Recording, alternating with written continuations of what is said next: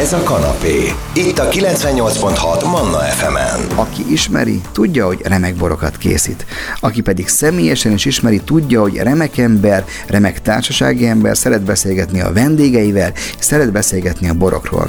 A következő órában fölhívjuk Légli Gézát. Ez a kanapé. Pucatillával. Kedves hallgatók, hogy mondottam volt, ugye most egy kicsikét borászkodunk, aki hallgatja a kanapét és hallgatja az én heti három órámat, tudja, hogy nekem van egy rendszeres vállalásom. Nagyon szeretek magyar borászokkal beszélgetni, olyan borászokkal, akiket nem feltétlenül veszünk le minden szupermarket polcáról, akik beleteszik a szívüket, a lelküket a borba. Az egyik ilyen most itt van Balaton Bográról, Légli Géza. Jó reggelt, Géza, szia! Jó reggelt, nektek is és a hallgatóknak is, szervusztok! Ugye nyilván sokan ismernek téged, de odáig vissza kell ugranunk azért az időbe, hogy te nem az vagy, akit már gyerekkorában megfogott a szőlő, a bor, te már felnőtt fejjel gondoltad el, hogy borász leszel, akkor, amikor már szabad önáll a döntésed lett ez, hogy igen, ugorjunk bele, hagyjuk a fazekasságot és irány a bor. Mi volt az első hívószó, ami téged behívott ahhoz, hogy beállj a borkészítők sorába?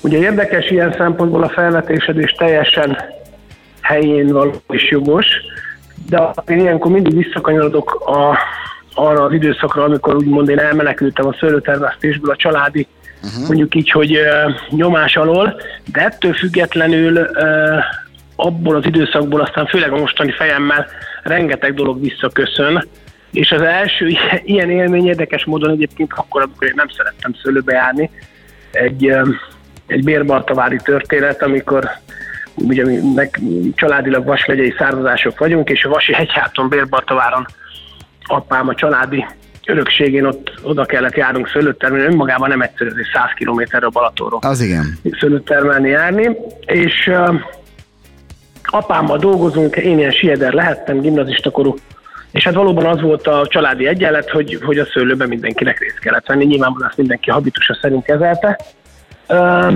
és elfogyott a vízünk. Tehát egy ilyen kora tavaszi nap, kicsit csön az idő, dolgozunk, metszünk, szép minden, szép minden jó, elfogyott a, elfogyott a, a víz, vagy a, a, az egyéb itóka, és akkor hát azért apámnak a, a családi múltból jó kapcsolatai voltak a Bérbaltavári szőlőhegyen, és akkor bemegyünk a Pisti sógorhoz. De lehet, hogy János bácsihoz, mindegy is a történet uh-huh. szempontjából. És hát szó szót követ, hát hogy Pisti sógor egy kis vizet, mert elfogyott a vízünk, és megszomjazunk, és akkor vizet? A hegyen? Hát ugye ott a víz nagy érték volt, mert alapvetően permetezésre használtak, ja, és fel kellett hordani, vagy kútból kellett jönni, és akkor nem akarom tovább húzni a dolgot, de a dolognak a lényege annyi, hogy hát bor, bor. Én ugyan 14-15-16 éves lehettem, hozzáteszem azért nálunk a vasárnapi asztalon mindig ott volt uh-huh. a bor, tehát azért láttam már ilyet, hogy ez hogy működik, és akkor tudod, ez a régi klasszikus vizes pohár, vastag falu, másfél-két deci, természetesen csúrik, hogy éppen, hogy csak meg lehetett fogni. Na most, amikor az ember szomjas, akkor, akkor azt tudni kell ezekre a vasi, vasi borokról, hogy ilyen élénkebb jó savakkal megárult fehér borok, tehát nagyon jól tudnak esni. Tehát az első borélményem, és ezzel kapcsolódóan a szőlő élményem, az a tavári uh, két deci friss jó savas, vastag, vizes pohárból, volt. ahogy akkor a pincében. Úgy, ahogy akkor ezt annak idején, annak idején tették, és hát nyilván való innen elindulva, aztán az út az valóban itt történt, hogy aztán én elmenekültem a szőlőtermesztésből, aztán igaz, hogy jó volt az a két deci fehérbor, de, de azért akkor én gyerekkoromban, vagy siaderként ebbe csak a munkát láttam.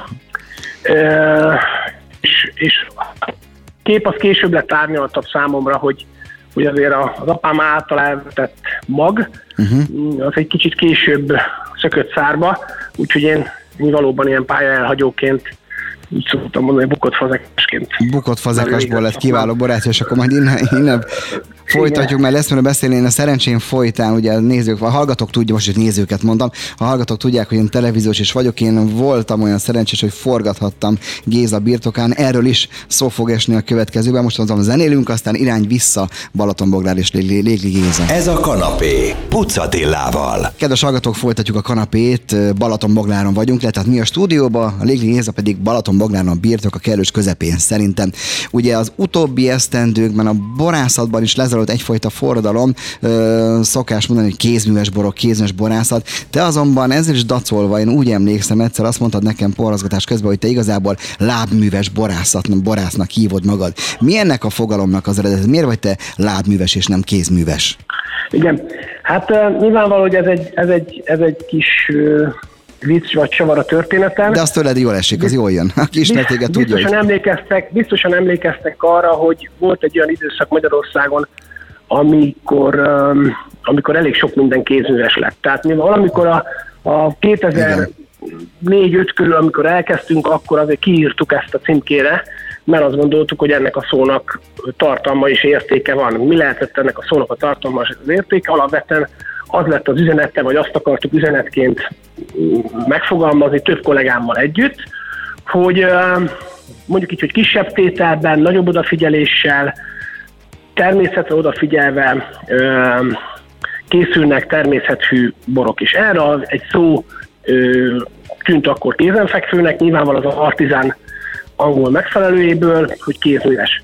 Aztán a magyar, magyar nyelv is érdekes, meg a magyar rock is érdekesek, ahogy ebből lett egy kis, mondjuk így, hogy divat, úgy nagyon sokan elkezdték föladatni a, Igen. ezt a szintkét a termékükre, és amikor láttam először kézműves cukrot, akkor fogalmazódott meg benne, én, én, nem, én nem ez vagyok, és akkor innentől viccesen azt már majd nem is kikérve magamnak, de azt fogalmaztam meg, hogy hát, hogyha ez, hogyha ez, ez is kézműves tud lenni, uh-huh. akkor, akkor én már lábműves vagyok. Egyébként Igen. ezek a fogalmi, fogalmi elnevezések ugye azóta is tartanak, tehát mindenki pozícionálja magát, tehát meg, meg akarja mutatni azt egyébként, hogy ő, mi az ő mondjuk így, hogy hitalása, és akkor ezt, ezt próbálja mondjuk egy mondatba, két mondatba, egy frampás szóval, aztán egy valaki eszével körbeírni.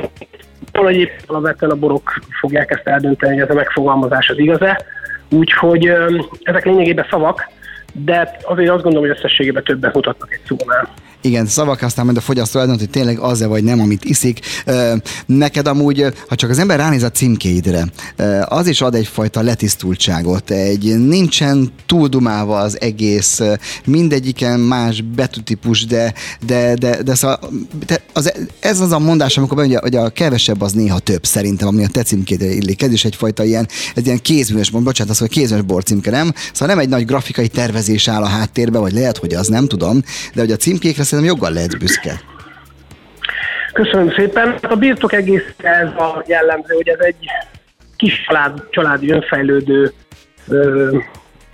birtok, és ebbe bele tartoznak a címkék is. Tehát ezért aztán szeretjük nagyjából kézbe tartani ezeket a folyamatokat. Természetesen van grafikai segítségünk, aki ezt mhm. formába önti, de nagyjából azért megjelennek azok, a, azok az elképzelések, ideák, amik, amik számunkra fontosak, és a letisztultság, az egyszerűség ilyen szempontból fontos üzenet.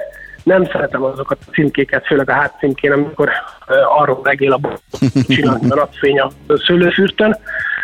A, tény, a tényeket jobban szeretem. Tehát, hogyha egy címkén lenne, és ez tök jó, akkor mi is inkább ezeket az információkat akarjuk megadni, és utána pedig beszélni a beltartalommal, az, az úgyis mindent eltört. Így van. Még ennek a szegmensnek a végén röviden igazából ezzel kellett volna kezdenem, hogy milyen volt a 20-23-as, most nehéz a váltásnál, a 20 as esztendő, tehát milyen volt, milyen volt a szőlő, én úgy tudom, hogy ö, ö, azt mondják, ez egy remek jó év lesz. Az lett? Nem, ez egy kaotikus év. Kaotikus év ez egy kaotikus év, és uh, érdekes lesz, mert egyébként és akkor beszélt kollégával, nagyjából mindenki máshogy éli meg, mert nagyon, az. nagyon heterogén és nagyon nagy különbségek vannak.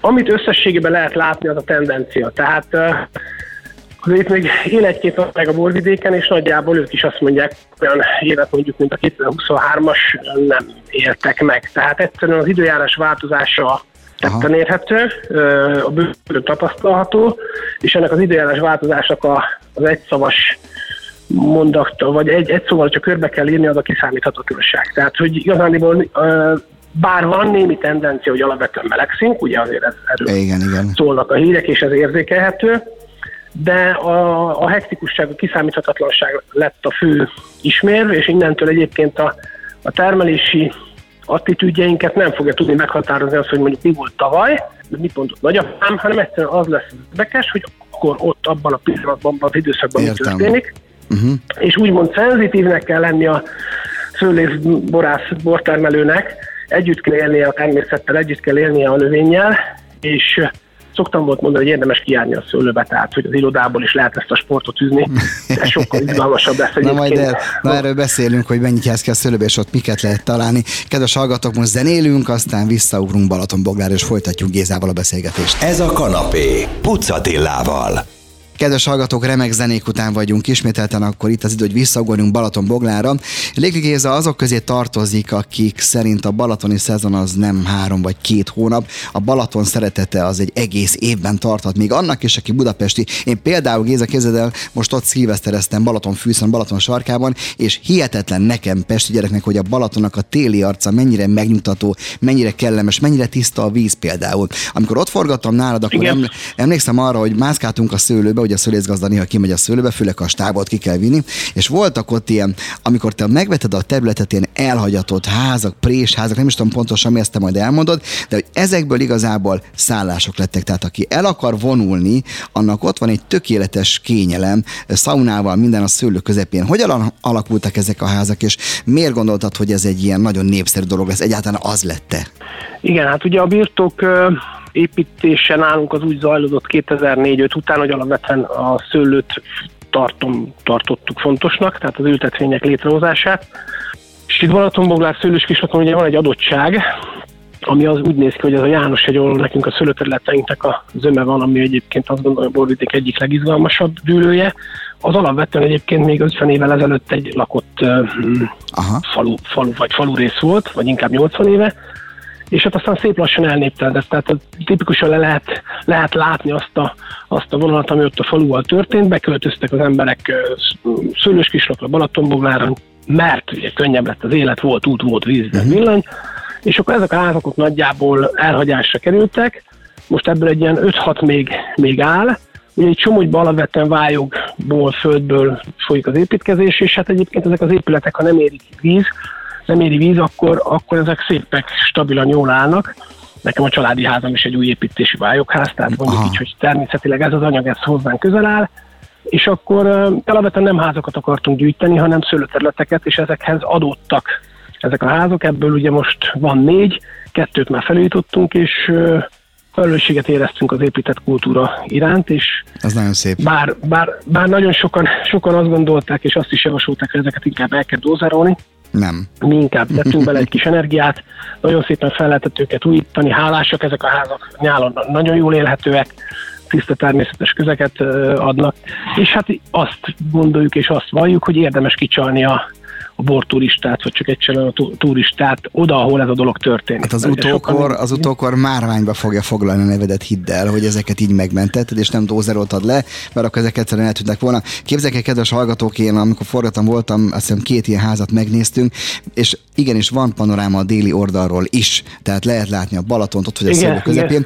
Sőt, ugye, ha olyan szerencsés vagy, de nem tudom, te amellett, hogy remek borokat készítesz, ezt tanúsíthatom, mert te remek társasági ember is vagy. Szeretsz beszélgetni, szereted az embereket, szereted azt, aki a jó bort szereti. Ha mondjuk teszem azt, egy 4-5-6 fős társaság kivesz egy ilyen házat, akkor arra van lehetőség, hogy veled együtt borozzon, kvázi befizet egy borkostól, és akkor te magad tartod a borkostól, és megismerik akkor azt a Gézát, akit én már ismerek. Igen, akik voltak már nálunk, azok tapasztalhatták, hogy mi visszatérve úgymond az alapgondolat, hogy egy kis családi uh-huh. vízcsartot viszünk, és ebben egy nagyon fontos a személyes jelenlét. Úgyhogy ez úgy néz ki nálunk, hogy a kóstolókat valóban én tartom, és legfőképpen azért, mert azt gondolom, hogy aki megtisztel bennünket, hogy akár ezért több száz kilométert utazik, annak fontos a, a személyes ö, ö, tálalás, együttlét, megismerés, mert valóban egy pohár bor mögött, vagy egy palacbor mögött mindig van valami. Olyan, Legfőképpen egy ember, vagy egy munka, vagy egy, vagy egy elképzelés, vagy egy filozófia, és ez számunkra nagyon fontos, hogy ezt, hogy ezt hitelesen adjuk át. Úgyhogy ezért aztán mind kevesebb kóstolót vállunk egyébként, uh-huh. mind amennyi, mondjuk így, hogy jellemző a Balatonon, mert ott azért Balatonon kialakult, hogy mivel nagy, relatív nagy vendég sereg is érkezhet, hogy ez egy kicsit turistássá is válhat. Mi szeretnénk ezt úgymond a szó jó értelmében tenni, tehát hogy maradjon benne szív és lélek, és ezért aztán mi magunk készítjük, tehát vagy mi magunk visszük ezt a konyhát. A feleségem viszi házi kenyérrel, házi kenősökkel, én pedig a kóstolót megtartom, és hát valóban, hogyha jó hebben vagyok, meg jó paz vagyok, akkor még talán el is lehet viselni. Igen. Na ez az, ez, hát ez a sokkal több. No, zene aztán folytatjuk, még visszamegyünk, és picikét beszélgetünk a borokról is, hogy milyen az a híres bográli bor. Zene aztán folytatjuk. Ez a kanapé, Pucatillával. Kedves hallgatók, remek zenék után vagyunk, irány vissza Balatonbográn, a kislaki pincészet, Légi Gézánál vagyunk. Mondok én neveket, itt előttem a Vince magazinnak van egy gyönyörű fotója, Riesling, Matacs, Chardonnay, piros és pirosbor. A matacsot nem értem, a matacs az egy szőlőfajta. Mi az a matacs? Matacs egy dűlő, Aha, ugyanis nagyjából a mi csúnya szóval portfóliónk az úgy néz ki, hogy a, a, a termék palettán közepe számunkra úgymond a, a, a szívünkhöz közeli, azok a dűlős fehér és vörös borok, és ott a borok nevén nem kell sokat gondolkodni, hanem a, hanem a dűlő, ahol maga a szőlő él, Értem. és működik, és dolgozik, és abból termett gyümölcsből készült dűlőszer. ez egy fehér bor, bor fehér lesz. bor. Ez egy fehér bor, ez egy sardoni egyébként. Sárdoni. Aha. No, és óriási nagy divat, és ennek te nagyon nagy híve vagy, hiszen a Facebookon látom ennek a fejlődési folyamatát, hogy a, a Petnát. Először is arra kérlek, hogy azt mondd el a kedves hallgatónak, aki nem tudja a Petnát, az minek a rövidítése, és pontosan mit akar ez az ős pesgőként is megfogalmazott ital. Mi ez a Petnát? Igen, hát ugye azért onnan kezdeném, hogy szeretjük a, valóban szeretjük a buborékos italt, és abból is a természetes változatot, és ennek azért mondjuk így, hogy a legszebb és legklasszikusabb formája azért a palackos erjesztésű pesgő, ugye ezzel is foglalkozunk, és hát valóban idén, vagyis hát 2023-ból ö, készült két petnát. A petnat egyébként nem biztos, hogy teljesen jó a francián, de Petilian Naturel, tehát egy természetes habzás, erről szól a név, és valóban ős pesgőként fogalmazta meg a szakma. Úgy kell elképzelni, hogy mustból történik a, az erjesztés, tehát van egy erjedő félbe levő must vagy murci, és egy bizonyos cukortartalommal erjedés végén le van töltve egy nyomásálló palackban, uh-huh. és az erjedést a palackba fejezi be, és a, az erjedésnek ugye az egyik természetes következménye a szénsav, a természetes szénsav, ugye amitől maga az az ital pesgő lesz, nagyon szép szavunk van egyébként erre, és uh, egy egészen izgalmas kategória lesz, ugye a seprő benne marad. Igen. És ezért aztán um, más dimenziók jönnek mondjuk mindegy, uh, mindegy degorzsált pesgőből. Uh, egy izgalmas terület, tehát nekünk azért a, a pesgő egy fontos láb, de mi ettől függetlenül egy csendes ö, bort előállító birtok fogunk maradni. Két dolog miatt foglalkozunk pesgővel és petnattal.